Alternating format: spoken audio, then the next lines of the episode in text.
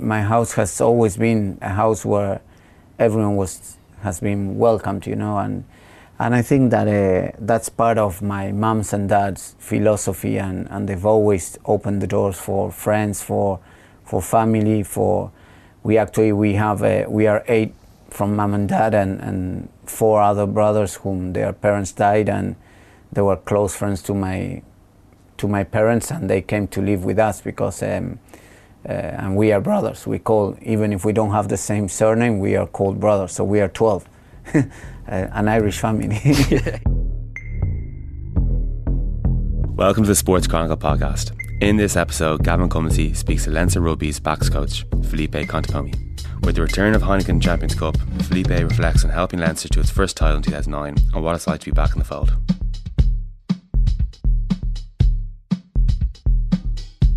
Felipe, thanks a million for doing the Sports Chronicle podcast. Appreciate it.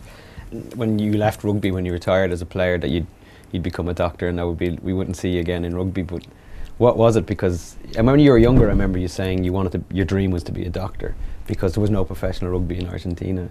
What's changed though? That coaching's kind of dragged you back away from medicine, I suppose. Yeah, I think it's it's um, life. You know, life changes. Life keeps going, and and it's what moves you and and tries to to. I always say you need to do things with passion, and and those things, whatever means, uh, will will take the most out of it. You know, it, it's a lot of time consuming being a coach, but it's I'm so passionate about it that uh, um, sometimes you even want uh, a thirty hours day rather than twenty-four to have more time on on the job. You know, to be more time uh, um, revising, watching, seeing. So.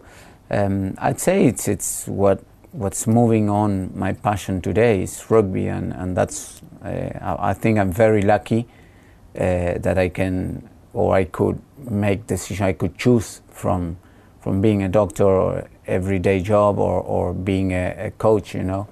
And for the last three years, I've chosen to to be involved in rugby. So um, sometimes, obviously, I always. Say that you need to do things that that that really passionate you, that they are a passion, uh, but also you need to be lucky to be able to choose your passion, you know. And I, and I'm I'm really lucky uh, in the in, in the position where I am. Was, what what changed is what I'm asking. Was there a point where you went, okay, I'll finish my career, and I'll, I think you have a family G P practice at home, or was did you go? I'll go practice medicine now for the next twenty, thirty, forty years. Or did you always, was did rugby become such a thing in your life that you went, actually, maybe I can balance them? Or was there a point where you where your mind changed? Um, I, I think that um, it's not that I don't like medicine anymore, course, or yeah. When I was uh, practicing medicine, I didn't like rugby anymore. I, uh, you're always involved in both. Uh, but but I think that it's what you decide to put on your your... your most time or your your head into is, and, and sometimes there are two professions that they are very difficult to actually do both at the same time, and rightly, you know, in terms in terms of time consuming and so on. And um, and no, I, I've decided for rugby because uh, I was in Argentina. I was with my, my dad. We had a, a practice and. Uh, he was retiring. I think he needed to retire. He was working too much, as a, um, and and it was a bit frustrating the situation in Argentina in terms of that. And this opportunity came for in in the Argentinian setup. They asked me if I could get involved. I did one year, like kind of uh, trying to see if if I was really if it would be something that I would be interested in, and uh, and I liked it. So I then went on. Full time as a coach, and, and here I am, and I think it's it's part of um, things. Sometimes they are not for for good or for forever. You know, you just have to live them and, and live them with passion and on your everyday. So it's very difficult to predict the future. You know. Did you think your passion would get you back to Ranelagh though, or back to Dublin? Did you expect that, or did it come no. when the opportunity was it a surprise? Yeah, yeah, definitely. Uh, I I didn't think I would be. Coming back to, to Dublin in, in and not even that soon, you know, but uh, um, I always say you need to be prepared and prepare yourself for when opportunities come, try to take them. And and I think it's, uh, I don't know how how you call it. I'm I'm I'm a Catholic, so I believe in God. Probably something that uh, God put me in front, because uh, um, f for in the last four five months, we I've been talking to my wife and said, look, if I want to get better at this job as as a coach, I'll probably have to leave Argentina, because uh, we need to, or I need to to improve, get some more ideas, and and. Uh, get some others ideas from from other parts of the world and so on. And talking to a New Zealand friend and so on, um, I, I told that I might be moving. He said it's it's a good uh, good idea, and probably he spoke with a, an agent or something. And three weeks later, an agent was calling me with some offers to that, uh, and one was the Leinster job, and and obviously I put in my priorities. I'd say, well, I'll go for. for that job if, if it's possible, you know, uh, that's my priority. Uh, I had other options, but uh, Leinster was always going to be, I, I couldn't refuse it. Yeah, of course. What's the biggest change? I mean, not even from two thousand three, I mean from like when you left the place in the summer of two thousand nine to now, because it was the start of of, of what it is now. It was their first European trophy, it was everything. And did you, have you, when you come back this summer, have you noticed dramatic changes or? Yeah, I think that uh, rugby itself um, evolved quite a lot in, in the last ten years, you know, and it's nearly ni nine years, ten years that I've, I've left uh, Leinster. Um, I think Leinster has gone a, a long way from where, from where I left, inside the pitch and outside the pitch, you know, uh, not only on, on, on the professionalism and, and the structure, Uh, but also in terms of as a club, as uh, supporters, uh, the administration part, everything has gone way. Uh, you know, it's it's a lot. It's it's far, far away from where I was, uh, wh where it was when I left, um, and and it's great. You know, to see a club with a and and when you see the results on the pitch, um, you, you start thinking they're not A, a casualty or something, that uh, there's there's a reason why Leinster now it's uh, you know, it's the it's the European champion and the Pro fourteen champion, and you might not be always the champion, but Leinster has been there entertaining um, the rugby or the rugby European scene for the last few years, um, and I think it's uh, you know, it's there's a reason all why, and and well, it's been occurring for the last ten, fifteen years. You know? It was um, it was funny, you, your team that you played on with Darcy, Shane, Brian, all of them, they, you obviously played to win, of course, and all that, but you also seemed to always play to entertain, to play rugby and all that. Is there more of a rootlessness now, do you see it? Is, as in they've got this established to nine-year winning culture, that is, that is that a difference that you noticed, or? Yeah, um, no, I don't, I, it's difficult to compare, you know, teams or uh, different. We had other issues at, at that time, and it was more about creating a culture in Leinster that I think that now is well set up, that culture, and now you're fighting to thrive and and, and live uh, with that culture and, and keep it up and keep improving every every single uh, year, every single day, you know. Um, it's it's a different, uh, teams or, or clubs go through different periods. And, and well, we are in a different, so it's very difficult to compare this team with the one ten years ago when when we were in totally different periods uh, as a club, as a, as a team, as a uh, history, as everything, you know. So I think uh, the same as we had our challenges on the days, uh, now this team has their own challenge, and it's to keep up there and, and you know, and try to do it again and go and, and improve every day, so that, because at the end of the day every team will be improving, and mm. and everyone will get to get to to have what you've got at the moment, so you need to get better. That's the only, and and the only way of doing that is with hard work, you know.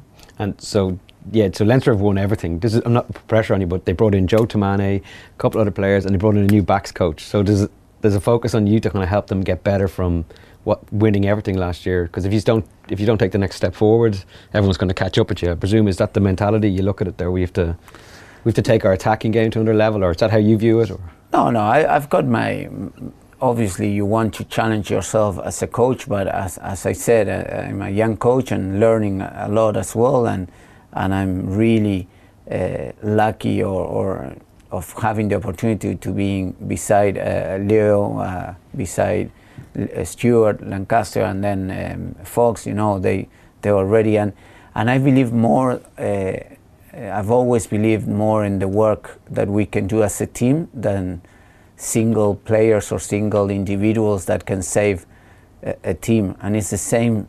The same th thing goes to a, a coaching staff. You know, it's about what we can bring into the table, each of us, uh, to make this team better.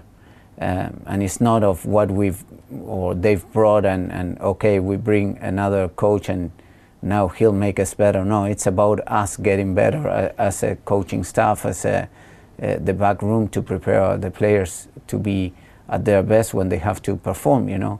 Uh, so I wouldn't take it personal. I wouldn't say that uh, if Leinster becomes a real threat in attack, it won't be me who did it. If Leinster are really bad, uh, I don't say it would be myself who really make them do all the knock-ons, you know. Definitely you have to pay, play your part, and, and for me, um, the most important thing is to try to, to give or leave something for, for the players, you know, and, and if you can help one, two, three, or hopefully the sixty players we've got, better, you know. Um, But that's, um, I wouldn't be too, too focused on, oh, we are, we are the champions and it will all be watching at me. I, I don't think so. We are, we are a team and we'll be always a team, you know. You, you, you mentioned your dad. Uh, is he Carlos? He, who's, are, you've, you have a big family. Are you the only doctor? Is, um, you and your dad? Yeah, I'm the only doctor of, of the family. Uh, now a niece is studying medicine, so oh. hopefully she'll keep okay. the tradition. So there is a tradition, because your dad, did he play, could he play for the Pumas in sixty-four? I don't he, know. If, and yeah, it, they weren't called the Pumas by then. It was the national team, and uh, in sixty-five they, they were called the Pumas in the South African tour. All right. Um, he was aligned for that tour, but he couldn't make it because uh, he decided to go to London for a, for a fellowship in medicine. So he went two years to London, and so it were other times where rugby was uh, really amateur. It was part of a small part of your life, but uh, you know, you, he had uh, other decisions to, to do, and obviously um, he would never expected that after that they were going to be called the Pumas. But but, did, uh, did you still have but a good he played a South American tournament, and yeah. yeah.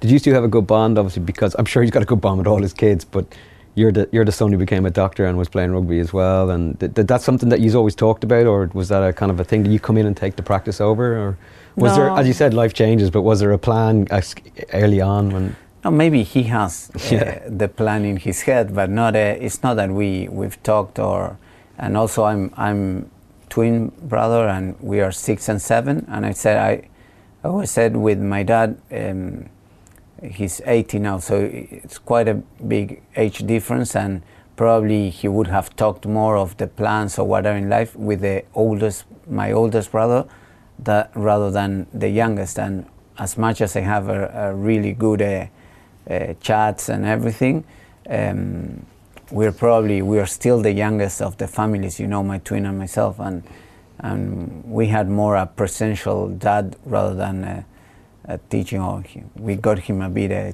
tired. Fair enough. We got him tired. Dennis Hickey tells a good story that uh, he, when he quit, he went and started traveling to South America, and he was staying with one of your brothers. And what he loved every night was there was a Contepomi gathering for dinner. Anyone who was anywhere near sat down. Is that a, that's what you do? Is the Contepomis? Did you all gather for dinner whenever you can? Uh, yeah, yeah, yeah. Like he we, loved it. Like he said it was, th and then it was like there was Bebe, your brother, obviously, who's so well known in Argentina. Yeah. There was like.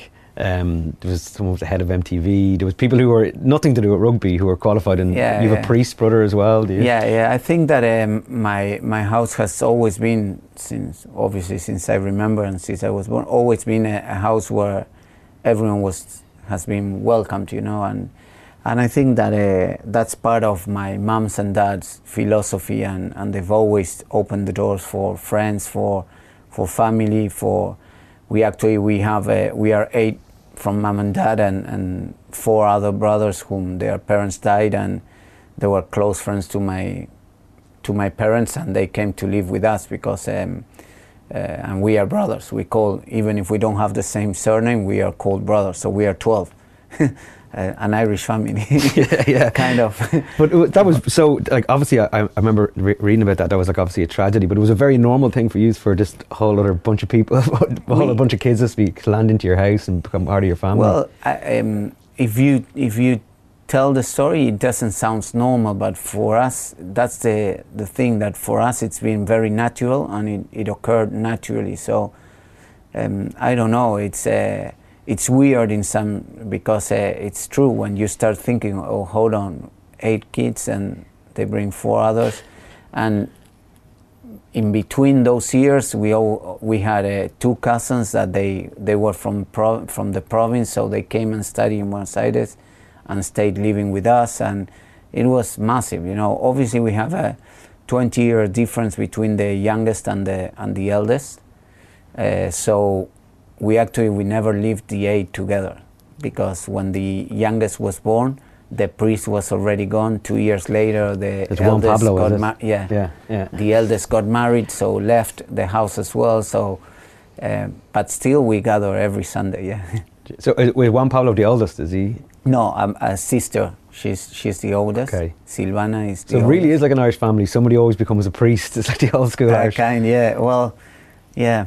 I don't know if you have a, if we have a, um, an Irish family, yeah, uh, but uh, it's uh, what's unbelievable, I think, in my family, or what I always say from mom and dad, is that they left, they allowed us to what we really love in life. And uh, if you see from, from the twelve, li literally none of us studied the same thing. None of, none of us do the same thing. Can you tell us what everyone does? Yeah, yeah, yeah, go for it. Kind yeah. of. No uh, pressure. The eldest one, she's um, she's a physiotherapy. What's her name? Silvana, physiotherapist. But uh, she does. Um, she's very good in in uh, with uh, children with uh, handicapped people with in in wheelchairs. So she goes around the world teaching of uh, how to make wheelchairs. Um, the uh, the second is a priest. The third one, he's an economist. Okay, yes. Um, the fourth one is um, T V journalist, uh, rock journalist. Is this Be Bebe? Bebe? Am I saying it right? Bebe. Yeah, yeah. Bebe. Yeah. And um, the he was a, you had a famous brother growing up, basically. Like there's a guy he was you you would have, he would have everyone were you you lads seen as Bebe's little brother, kind of a thing. Um, yeah, yeah. He's yeah he's very well known back back home. Yeah, because yeah. he's on T V every yeah. Did he ever yeah. interview you guys? Did he?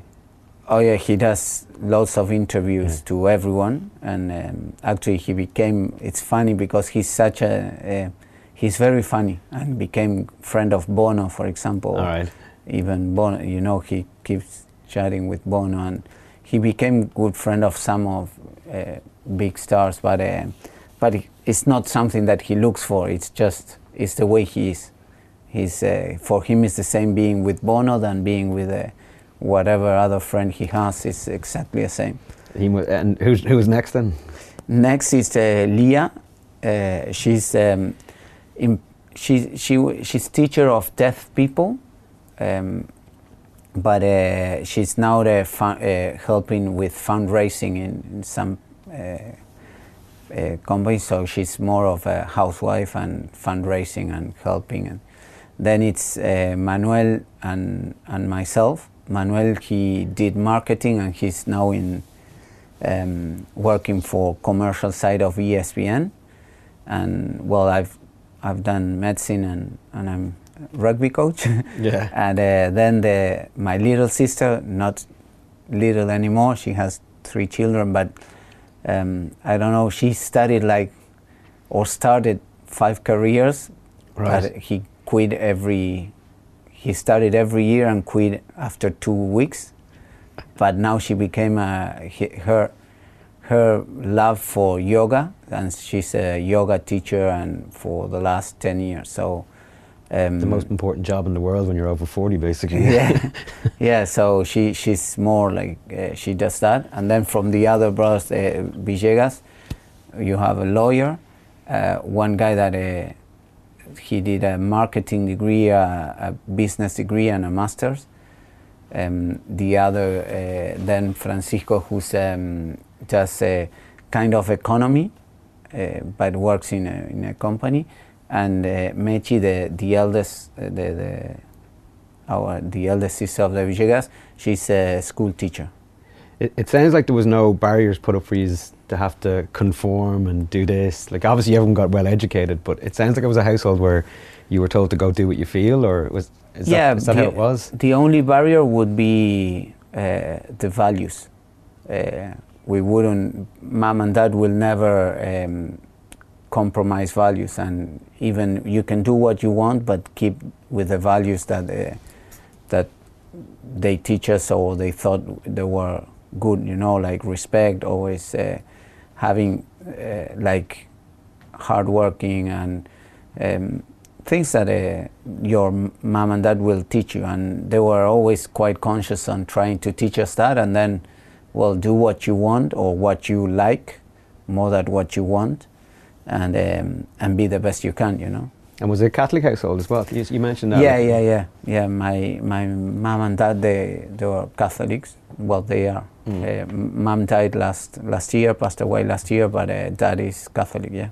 It's it, like, because Newman is a Christian Brothers Irish school, yeah, and all that. Yeah, yeah, yeah, like, yeah. Did you notice the Irish influence in it, or, or um, has it kind of gone into the background by the time you got no, there? No, they didn't teach us a lot of Irish history, or but yet we, we knew Edmund Rice's life and kind of mm. uh, Watford and some things, but uh, uh, it was, um, and I, I've got the memory of some of the Christian Brothers playing hurling, and you know, what are they doing, you know? Hitting that ball, but um, but uh, no, but we had a. For me, I think as much as I know all the problems that uh, they've been through in, in especially in Ireland, and you know, being a, an Irish congregation, I think that uh, um, they've done a, a real good job in Argentina, um, and you know, and and not only in Argentina, in South America, I would say, mm. in Peru, in Uruguay, in Chile, and I think it's.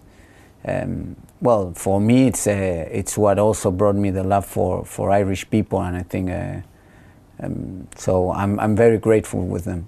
Uh, is it Hurlingham where you live? Is it? No, no. I live in San Isidro, but Hurlingham is a club or a city uh, yeah. and a club. I was there, which the G A A went there in like two thousand nine, yeah, yeah, yeah, yeah. and it was pure Argentinian people, but with like Siobhan O'Shaughnessy names. Yeah, you can't yeah. speak a word. But we English. Have some Irish names in like McCormick, close friend of mine, and. Uh, We have loads of, of Irish descendancy. That's funny. So uh, when you were in Newman, and uh, obviously it's a kind of a middle class education, I suppose, and kind of like here, it was like rugby was used to be the middle class sport, and that's changed now because of success and professionalism. Was that the way it was in Argentina? Was fo football just rules, like the way Gaelic games rule over here? Or like, yeah, was Diego Maradona your hero? Even, even more, I think.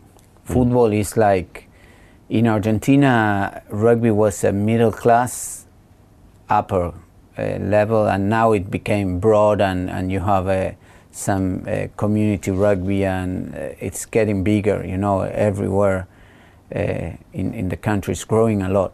But uh, football is, is football, you know. It's like, I always say, we have sports like basket, football, uh, sorry, rugby, tennis, and, and religion that is football, you know. It's like, for us, it's, as an Argentinian, it's very difficult to find or strange to find an Argentina that doesn't like football, you know. Well, it's been pretty pretty depressing then this summer that that what promised so much, and what you just didn't, yeah. you didn't even remotely get it right. That team, did they? No, no, no. It it was more than frustrating. I, I feel sorry for for Messi. For me, uh, one of the best, if not the best player ever, and and. And you know, he's been very unlucky in, in the time that he had to play for Argentina, because it's not about the team or, or, or the players they've had. It's it's it's deeper. It's it's even bigger. You know, it's about the politics, the the coaches, the some players. And, but it's it's huge. The problem. It's not just that you sort out mm. the problem with sacking one coach and bringing another. Um, which, they tried, which they attempted to do, yeah. And they did, and uh, but I think we had uh, five coaches in the last three years, four years. that's a national crisis then in and Argentina. It's still paying for four of them, you know. the, so was Diego a big part of your life as an Argentinian kid, yeah? Um, I think it was a part of my sport hero, you know. Um, Who else was? I wouldn't, I wouldn't, no, I didn't have that many. That's why I say it's, it's kind of, um, he epitomized everything of what you want to be as a kid, or, or in, in terms of uh, sportman uh, or sport, uh, yeah, a sportman, you know, like, uh, but he's not a, an example of life. I don't think he's, um, I think, I feel sorry for him because it's uh, obviously, um, he's, he's a guy that uh, he's, he's had uh, problems with drugs and so on, and, and obviously that played a, Uh, wasn't good for his life. You can see some effects that that might have.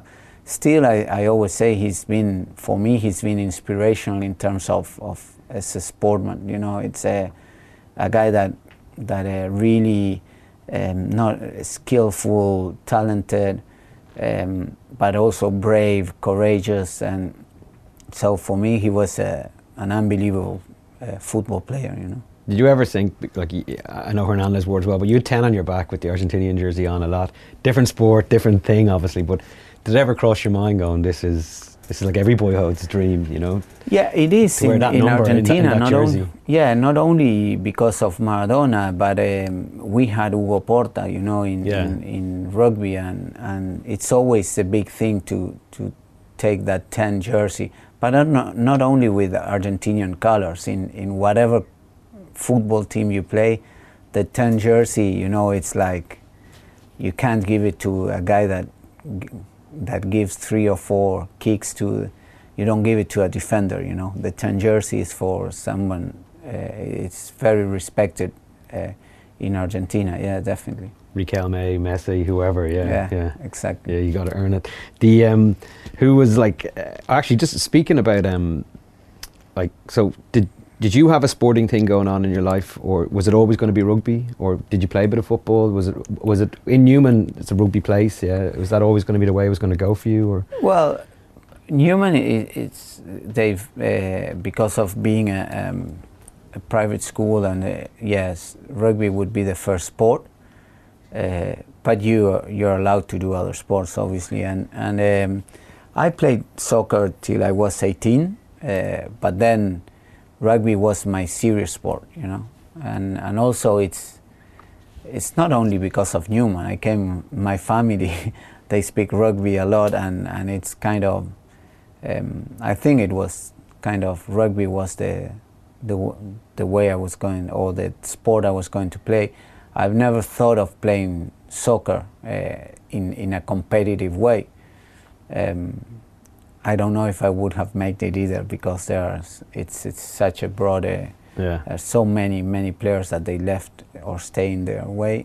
Uh, but uh, no, but I also liked rugby for other things apart from the sport. You know, I think it's a, it's not only about the game. It's it's just uh, what, the way it it gives you, or the way you can get values out of of of practicing that sport. You know. Um, because was, was was Manuel a better prospect? Because I think he got capped before you. Or yeah, were you yeah. always neck and neck, or no, how, no, how did he, it work? He was, he, yeah, he was better in terms of um, when we were young. Uh, he he he was capped before, and he was the the biggest, you know, the project, the biggest prospect in in Argentina. But then he got injured. Uh, maybe he didn't recover that well uh, himself. You know, didn't look after when he was injured. So, it, but he was always a fighter. He is a fighter, and and, and as a player, he, you know, um, I got we got on really well. You know, apart from that, we discussed a lot and, and argue a lot in the, in the pitch. But uh, definitely, we we had something that uh, we feel comfortable playing uh, together. There must have been some, well, I, there was some cool moments. The two of you playing in the centre, shutting down the, in the two thousand seven World Cup in particular, shutting down the Irish midfield with Brian, and, well, there was, there was the beating the French, almost yeah. staying with the box. That just seemed like a, even just for you and your twin playing together, and with the magic of Hernandez at out half, was that just a really special time? Yeah, definitely. With Argentina, definitely, you know, more than, than the Irish game, the, the two French games for us, it was like, um, for me, obviously, playing against Ireland was special because I was living in Ireland and, and playing with many of the guys, but we couldn't shut the midfield. Uh, shut the midfield. I think that Rico pass came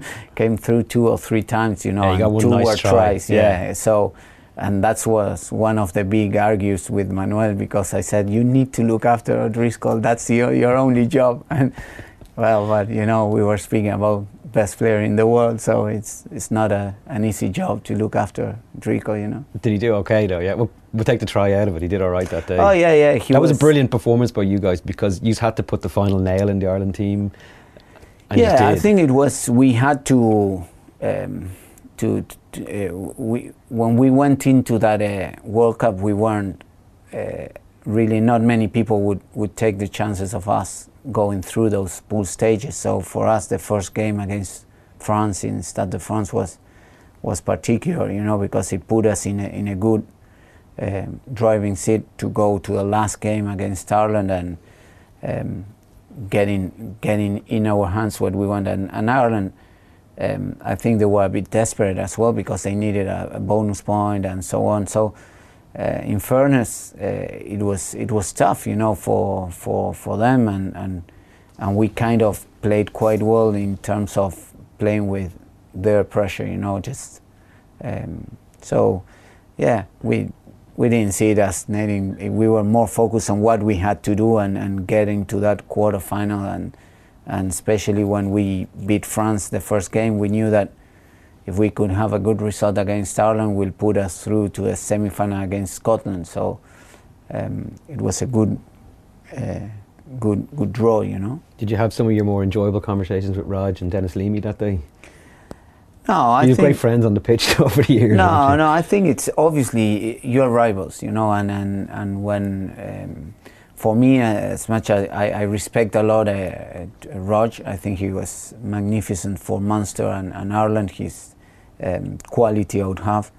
Um, but uh, obviously inside the pitch, it's it's a hard hard player to play with. And, and when you see it from the other side, I know when you have them against, it's, it's oh, you, you, you give out about them and whatever, but it's one of those players that you always would like to have you on your side, you know. Same with Dennis Leamy. I think he's, uh, as much as I had a tough moment, um, obviously it's, it's, it's when you play with them, uh, and everyone that played with them uh, can tell you that it's, it's probably those players that you'll pick, because they know that uh, they, they respect the jersey and they put and they defend their colours, you know. So. Um, a huge respect for them. It had to be that way, didn't it? Because of the way you are and because of the way Raj is, whether you like it or not, it's very similar, isn't it? Different types of players, obviously. Yeah, different types, but uh, exactly. I think that um, if, if there's something very similar, and, and that's why probably it showed a lot in, and every time Ireland and Argentina play against each other, they are very feisty or uh, games and, and tough games, because uh, they're true proud nations, you know, and they they both of them feel very proud of the teams they play in, and and that's one of the, as I see it, is one of the qualities of of the Irish players and one of the qualities of of the Argentinian players. And even if you take them out of of their Irish setup or whatever, if you take an Irish player playing in a French club, uh, he'll play with the same passion, you know, and and. And the same happened with the Argentinians. So, and that's, well, when you put fifteen, or fifteen of those crazy players playing each other, well, it's a tough game. Yeah, there was one, there was one particularly vicious game in Lansdowne Road in, I think it was oh, two thousand four or something like that, where, and it was, I remember watching afterwards, you and uh, uh, uh, uh, Gus Pishow were talking to afterwards, and you were kind of putting forward your case and all that. And in my head, all I could think was, he's got to go training with half these guys in like a few days' time. Was it always okay to go back into Leinster after you had these crazy games against Ireland? And yeah, yeah, I think um, for, uh, that's the thing, you know. I think the Irish um, players, they feel similar to what we feel, you know. It's like, well, they know we play each other against, but now he's on my side, he'll he'll do anything for, to, he'll literally die for, for me, you know, on the day when you go for Leinster. And that's the way I've, I've used to play, and, and that's the way I think Irish players play, you know. And for me, it's, it's, some people won't like it, but maybe for me it's the right way to do it, you know. Just, you need to respect your, when you're in a team, it's everything about your team, and, and uh, you respect that jersey, and you do it. Doesn't matter if you're with a light blue and white, or, or with a, with a blue jersey, you know. It's, for me, it's the team, and it's the team, the, the team I defend when I go, when I used to go into a pitch. It, it kind of made sense to a lot of people, because Ireland and Argentina were the two teams who wanted to be considered top tier, and throughout all your career, when you were playing against each other, from Lons up to the end, to the end of your career, it was both of you. Only one, only one team could make the next step up and be competitors, the All Blacks, Box, whatever. Was that the, that was why it was such a vicious rivalry, because these were both the two teams that needed to make the step, and only one of you could do it. So yeah, it had to be that way almost. Yeah, yeah. I think it's it's part of the draw. It, rugby is not a, a huge. It, you know, you have like literally it, it always comes to two teams, and there's a lot of rivalry. And maybe um, in ten years, there's always rivalry between two teams. It's been England, France, and then Argentina, Ireland, and but now probably it's um, Ireland, England now, or even Ireland, the All Blacks, maybe. Uh, it comes sometimes to, to those rivalries, uh, cycle, you know, uh, and, and it also comes to those rivalries because you, you meet each other in, in crucial moments, and that's what happened since ninety-nine when we met in the playoffs with Ireland. In two thousand three, we, we lost, two thousand seven, uh, and, and it kept going, you know, and but now it's maybe other rival that you meet each other uh, more frequently, and and it becomes your your rival of the moment, you know, or, or of that cycle. What do you remember of Lons ninety-nine? Because it was actually one of the best things Argentina could have ever done for Irish rugby, because it meant that they Irish rugby had to had to get more professional. Probably something that's happened to Argentina later, but losing that game to you guys in that match kind of was like an alarm bell for the I R F U to go, we we, we got to make sure that we we just don't have our shop in order. But what was it like? What was your memories of that? Yeah, I, I was very young, and, and to be honest, like I didn't know what was going on really. Um, but we we won that game, and then I remember when we came back, because that was in Lens, and we were playing France. We played France afterwards in in Dublin, and we went to the I can't remember. I think it was the City West Hotel, and and. all the Irish backs were there because they kind of left everything so to to come back, and and we started to realize, oh, we've done something big. And we realized that when we went back home, because it was the if two thousand seven was a massive uh, promotion in rugby in, in Argentina. I think it all started in ninety-nine when it was the first time that an Argentinian team past the qualification group uh, or the first stages. Um, we beat Ireland, and you know it's, it was huge. Uh, it is huge to beat Ireland for, for us, and uh, in those days it was massive. And so I was too young to realize what it really, but now seeing it on perspective, it was a, one of the biggest wins of Argentinian rugby. Yeah. Do you have any regrets about oh seven? Do you look back and go, we could have won that World Cup?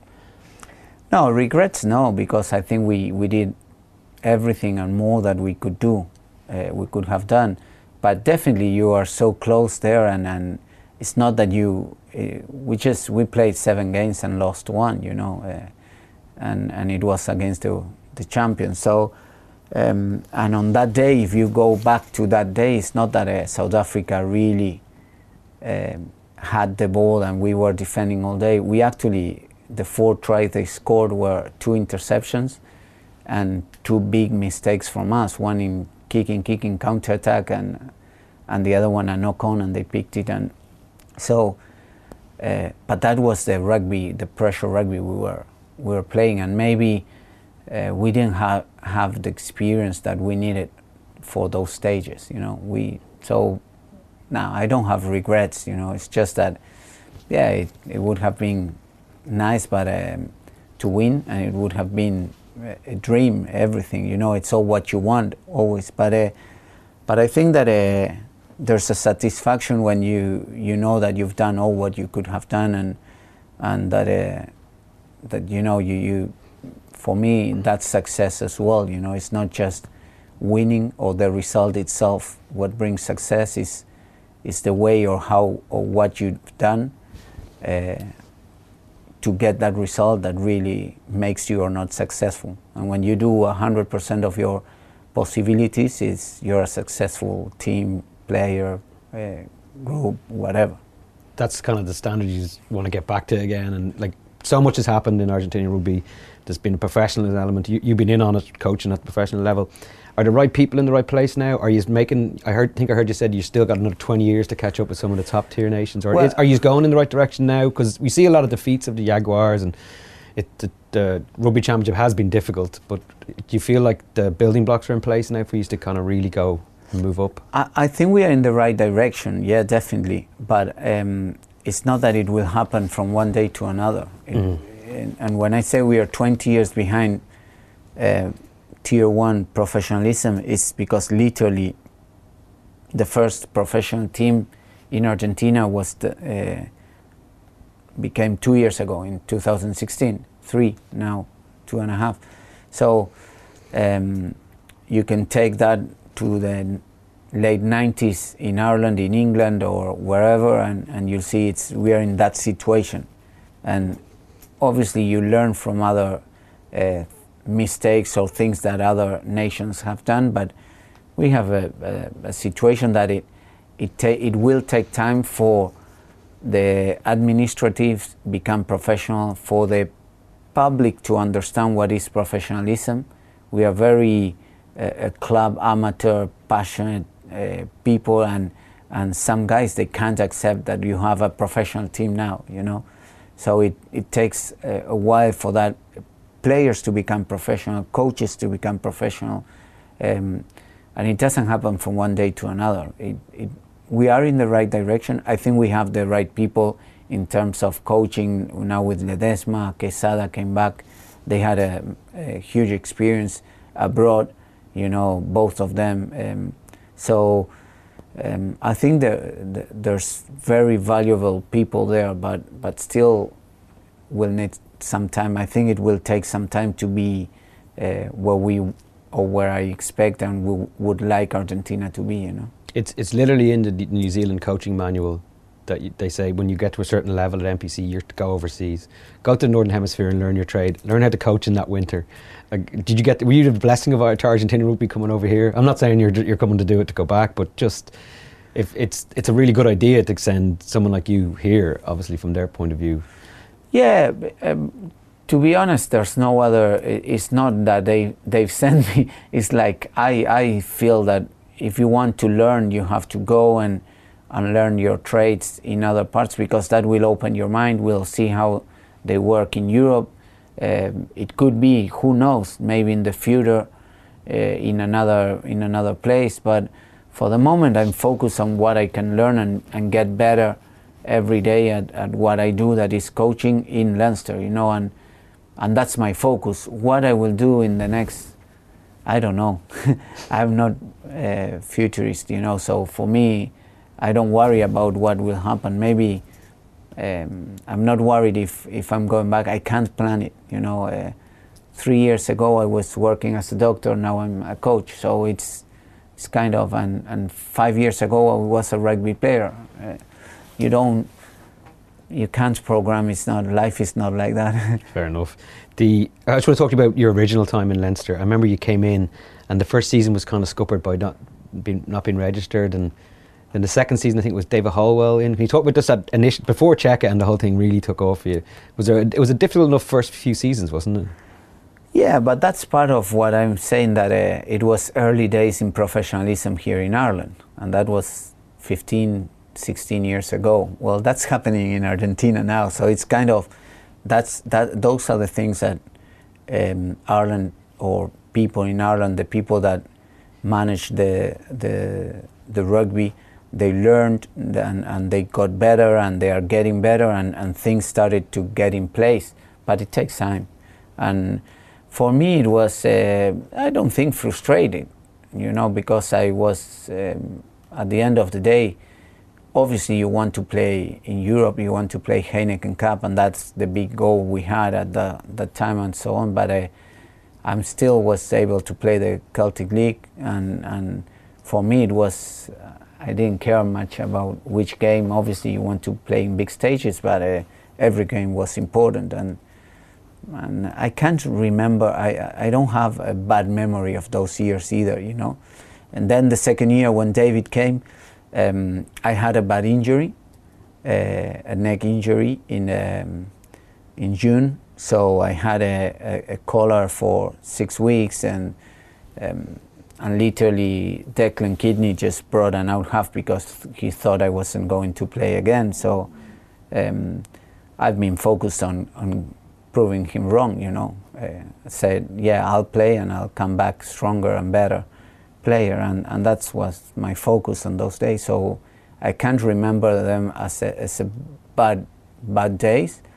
Um, probably they even helped me to, to in my career, you know, later on.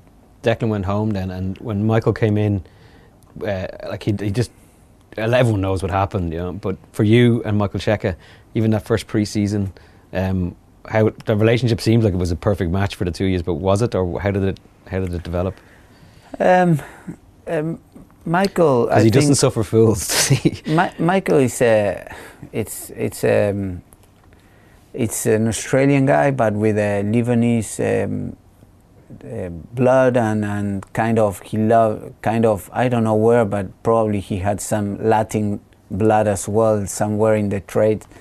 In his family, because he's uh, you know, fiery guy, and and that's why maybe I got on well at the beginning, and, and got on, and I think the other thing is the the way he wanted uh, to play rugby suits me, and and I liked it, and I, you know, I'd say oh, oh yeah, this is what I how I, I feel rugby and how I like rugby to be played, but um, but uh, yeah, we we got on Um, in that sense, and I think again there was a lot to be done as a club, not a, not only on the team, and and and um, then I remember Leo and, and Jane Jennings coming from Leicester. They brought a massive um, influence as well in terms of culture, or getting a, a, um, you know, playing for the jersey and getting what.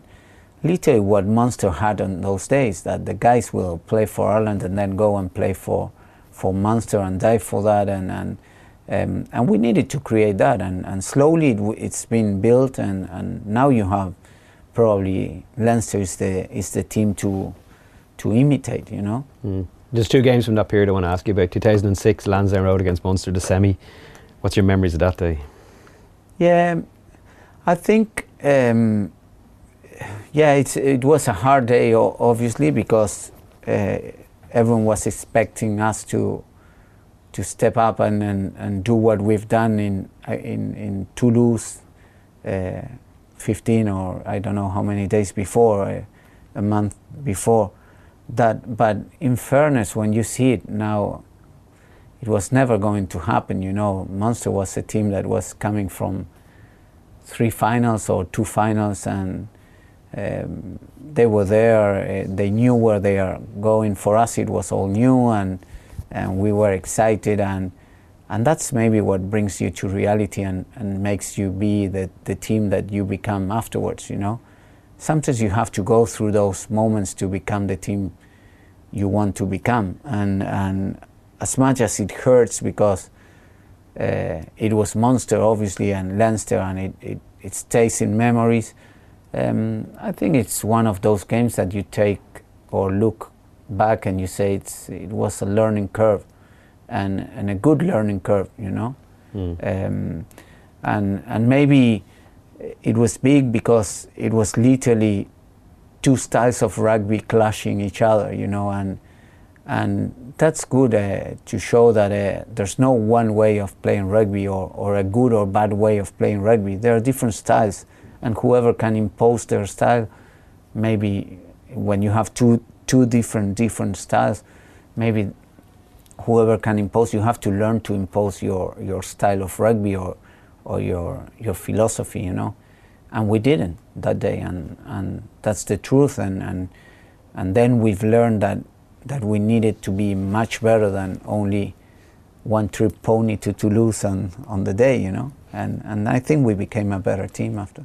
And the day that you took that big leap that you talk about was Crow Park, wasn't it? It was that a bit bittersweet for you though, because it was the day you beat, you finally, finally made the step into a final, and on so many wells you'd got, you'd, you'd played so much to do with getting Leinster there, and then what was it, twenty minutes or thirty minutes? Yeah, I, I think you got run over Raj once, and then you, you, yeah. you then your knee went up in a couple of plays later. Yeah, yeah, I, di I did my knee that that game. Uh, yeah, obviously you have the, the, you know, it's part of being a, a, a sport guy or rugby player. You you know the, those things can happen, you know. Um, for me, it's not a it's not a sour day for, or saying, oh, I, I broke my knee. For me, it was all about Leinster. And, and we won, and we had what we wanted, that was to go into a final, and and then we got the final, you know. Um, and and as I said, in a team, everyone has their part to play. Uh, not only the fifteen starting guys or the eight on the bench, but also the guys that are not playing.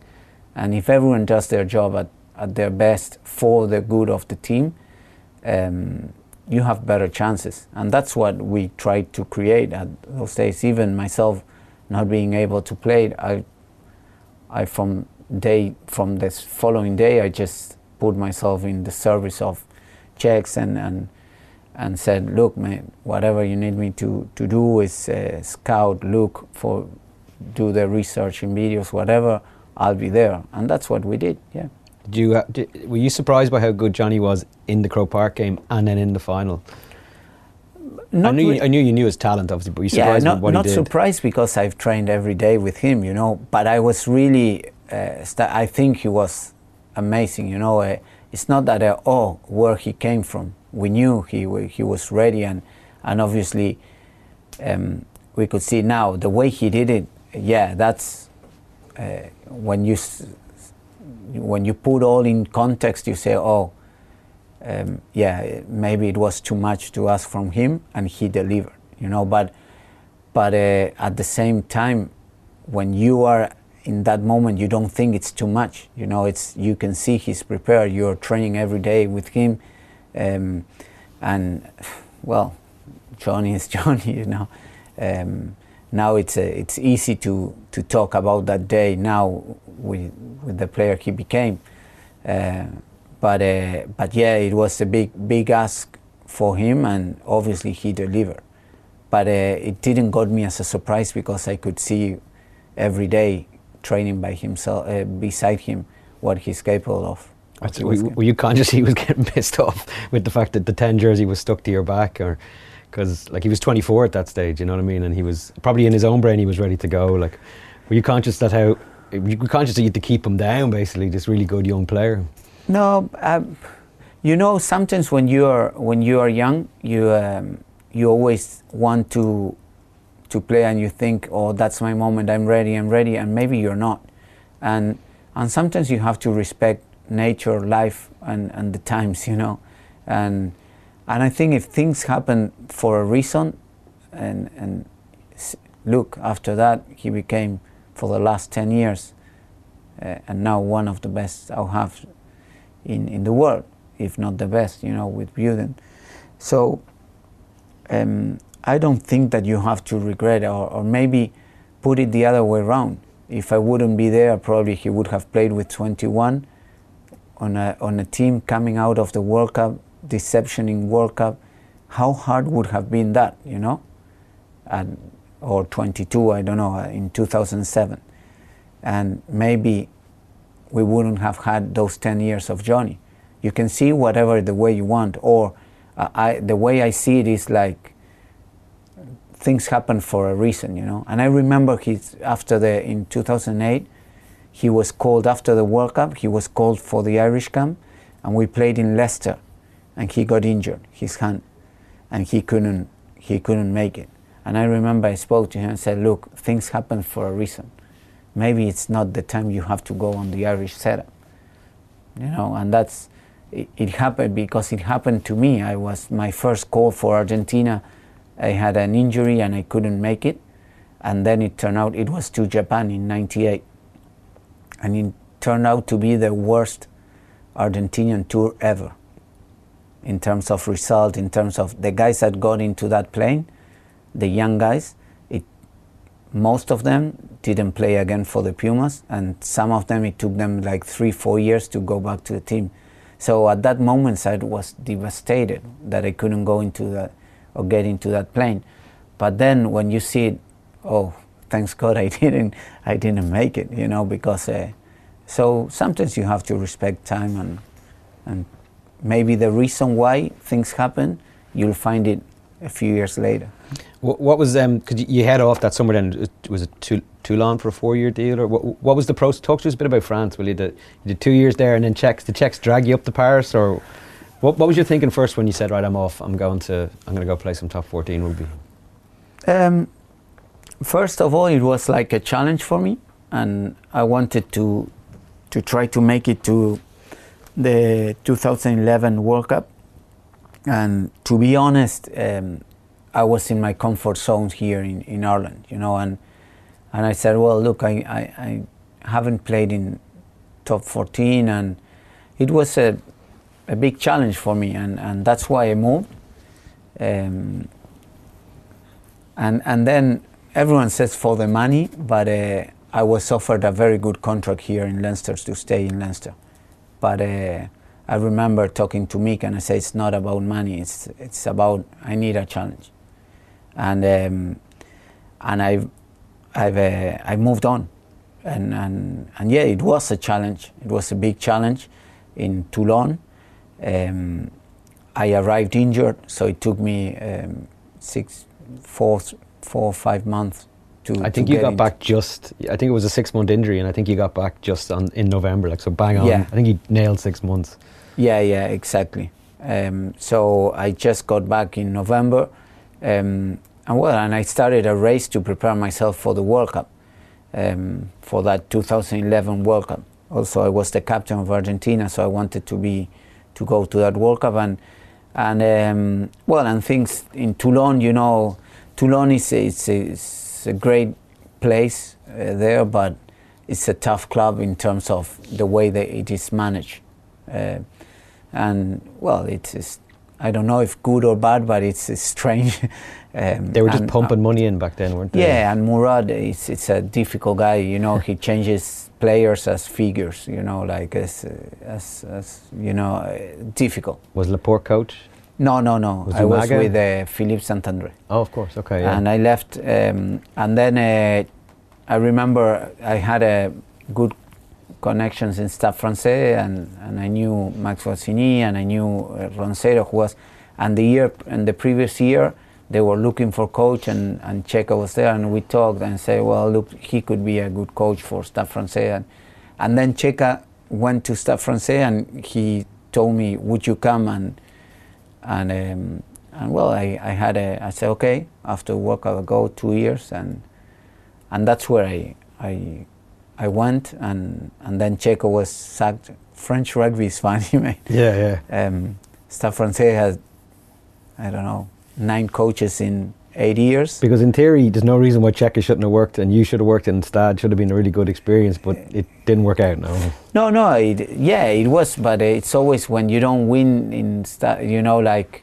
players were blaming coach, but they were the same players with eight different coaches and still we weren't winning, so I think the problem wasn't the coaches, maybe it was the players, I don't know. Fair enough. Uh, fair enough. But it's... Um, No, it's something, it's, it's weird, uh, well, not weird, it's different. When you come from an Anglo-Saxon uh, mentality uh, like England, uh, Ireland, Australia, and you go to France, um, it's different. I don't know if good or be for better or worse, but it's different, definitely. And it's a challenge, you know, and, and sometimes those, those years, uh, they are the years that... Um, you learn the most, you know, because you you get to understand different way of thinking, uh, the way they think, the way they they they react to problems, uh, the way people. Um, I don't know. It's it's a good learning curve. I, I'm not, not too much left, but I actually wanted to ask you about Royal College of Surgeons and how that all happened, because, you, and I think you talked about it at the time, you were father of a young girl, you were a professional rugby player, you were doing your finals, and then you were into Beaumont. Like, it, that's pretty much impossible to do, or it's right on the edge of... Talk to us about how you did that. Well, I don't know. I think, again, it's it's the passion that drives you through those, uh, because when you when you put it like that, objectively, and, and when they asked me how you did it, I said, well, when I start thinking, I said, well, I don't know how I did it. But maybe it's the passion that makes you, um, there are always, the boundaries are are in your mind, you know, and, and if you have something that can push on those boundaries, um, you'll get over those. Um, and I think the passion is the, the big question or the big answer. Uh, when you have something that you'll really put the extra yards and the extra, um, you'll do it. You'll find your time. I don't know where. It's only, it's still twenty-four hours a day. It was at those days and now uh, each day, but but you you find your your time. I don't know. It's funny enough, that's the way we react, you know, the human being. It's like, Uh, we put our boundaries in our mind, and sometimes you need to, to challenge and, and your boundaries, but you have to have a good reason to challenge them, and that's inside, you know, the passion. Hmm. Um, Are you do, you're doing it at the moment, so which is more difficult, trying to balance all of that, young father, uh, medical studies, professional, and just being a coach now, which is twenty-four seven, obviously.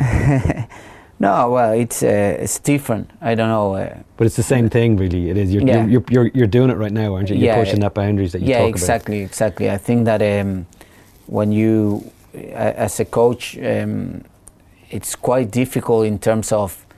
Um, I believe that sport is for the players and by the players, and and it, they are the center of, of any any sport, you know.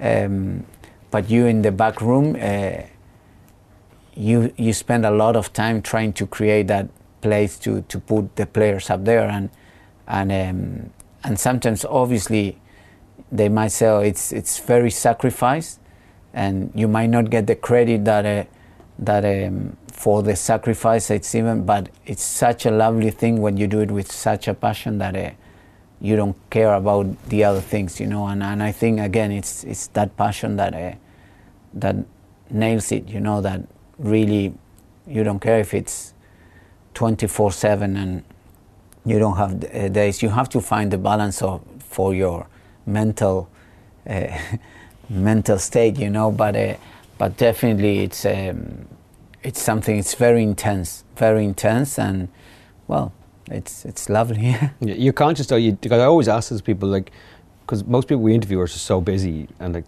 you find time to actually live a bit of life, and you, you see the, the, the huge importance of that, of taking a break, coming up for air, you know. You yeah, and, and and I think also it's, in my case, um, you know, my wife, it's really a good good uh, support for me.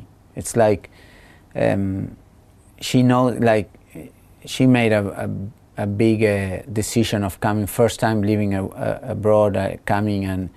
Uh, with me, uh, um, we are in our forties, and, and you know it's it's a big, and she spent a lot of time alone, you know, and uh, but never complained, at least for the moment. But it's uh, I think it's um, it's something that uh, you need that support, you know, and I don't know, it's it's it's not easy, it's not easy, but uh, when you come back home and you can.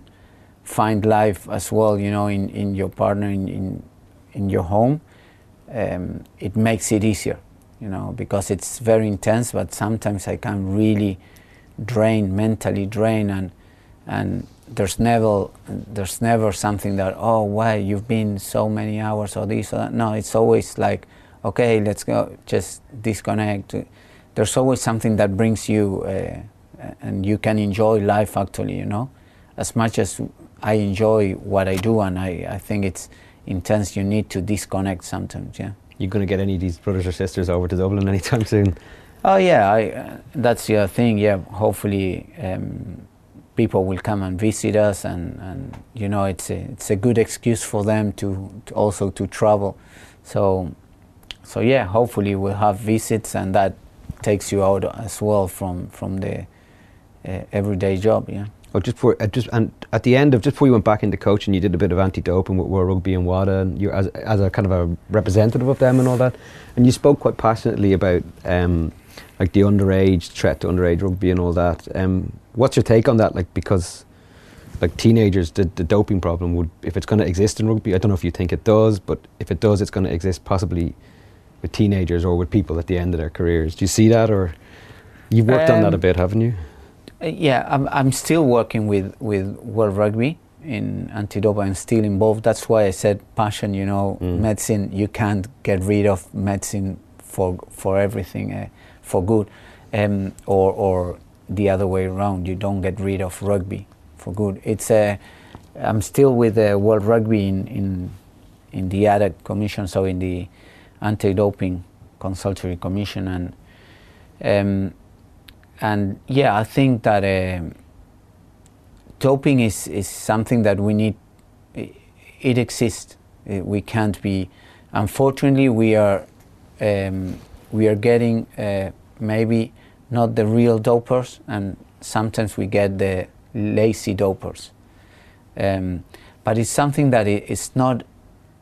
It's not a job or um, or something that we we only whoever is involved in anti-doping has to look after.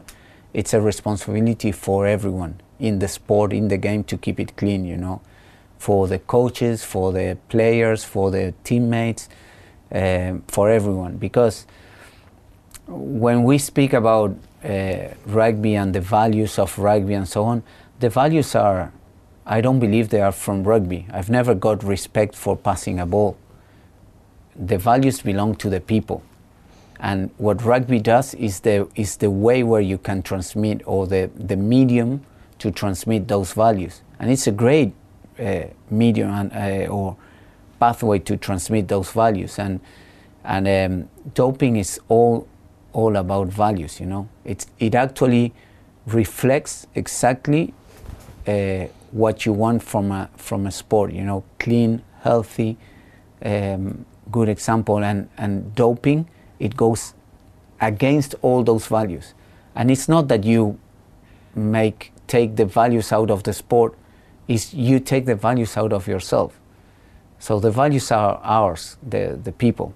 Should we test in schools? We don't test in schools here. Like if you get to a representative level, you get tested. But do you think we I believe be more in education than rather testing. Okay. Testing is one part of, of attacking or getting into doping. Hmm. Education is the big part for me, especially in young age. And you should, and that's why I get. I say everyone should get involved, and not only uh, the D C Os or the or, or the anti-doping agents or whatever.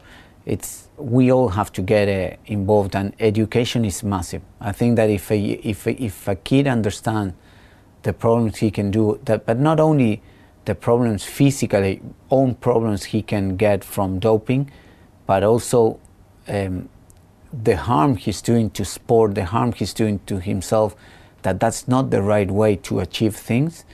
Um, maybe we, that's more valuable than testing everyone, because I think also it's very unfair to test someone whom you haven't said that something is wrong, you know. Mm, mm. If a guy if a guy goes and sees something and takes it, and you say no, uh, you haven't touched him, that things that are not yours, they belong to someone else, and then you put him in jail because he grabbed them and he wasn't touched. It's very unfair, you know. Mm. Um, while if he if he's an educated person, that he understands that that thing doesn't belong to him, belongs to someone else, but he grabs it, then that's different. Yeah, there was a big debate here last year over uh, Gerben Krapler. Should he, he'd served his ban, so should he be allowed to go play rugby? And there was a, just, there was a media uproar basically, and there was a public outcry that should he be allowed to continue after he'd served his ban in Irish rugby. And w what was your take on that? Having a guy who served his ban and gets a contract, would you be okay with that, him coming in after he's served his time? I believe in second chances, you know. I believe in people that uh, can learn from from things you've done wrong. No one is perfect, and you don't you you don't uh, you you don't learn everything from from the day you were born, you know. You learn through life and, and through experiences.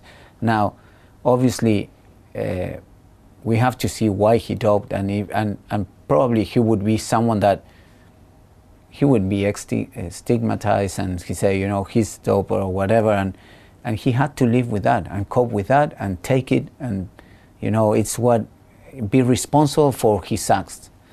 But I believe in second chances, and if he if he can prove and and prove all the time that he's still he's clean, good on him. You know, it's it's a it's a good. Actually, I think it's it's very valuable. Uh, but definitely, he would be someone that you should be looking at and saying, okay, prove me that you're you're clean. You know, and and that's the big thing of.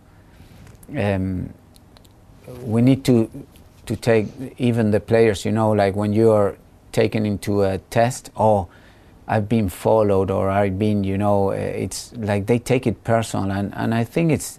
It's the, the other way around. It's the chance for you to show that you're, if you're clean, what's the problem?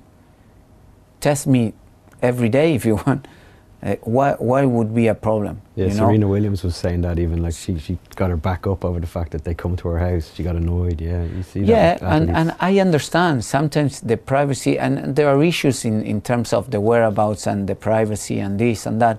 But if, if I would be playing now, it's like, yeah, come test me. I have no problems because I'm clean. Mm. Um, you should. It should be an opportunity to for you to show.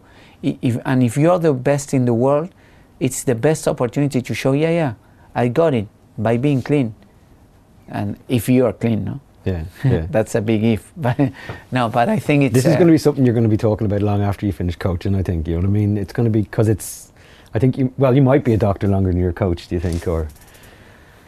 Um, I think it's uh, you. You do it again. It's you. I'm. I'm conscious nowadays. You know, when I see when I coach professionalism and, and coming on. Those, I think that the doping in rugby.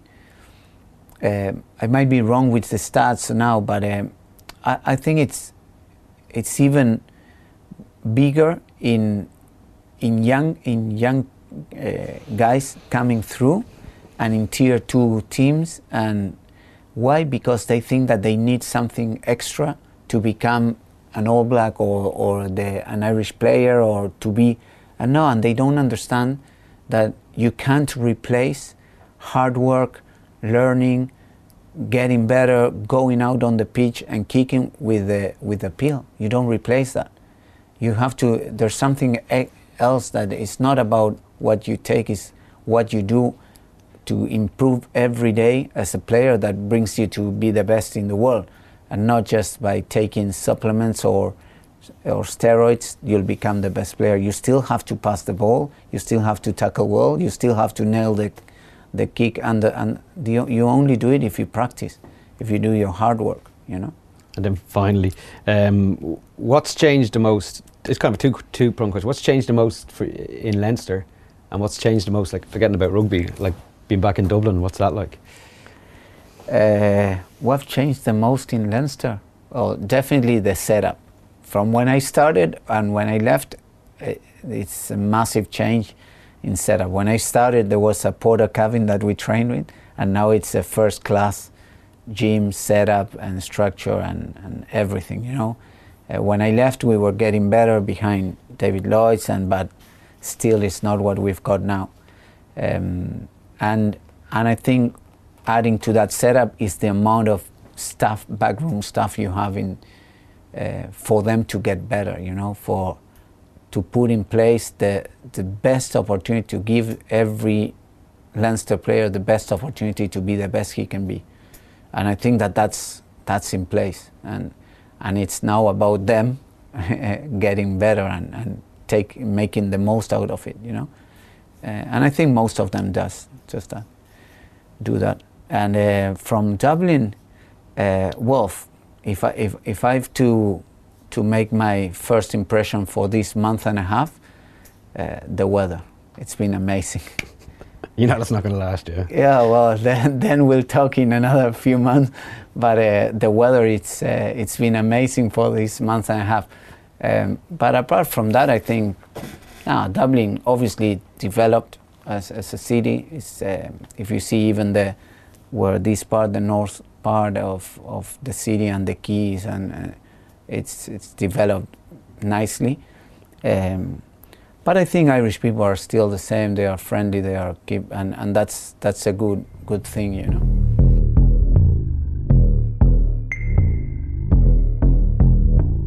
This is the Sports Chronicle podcast.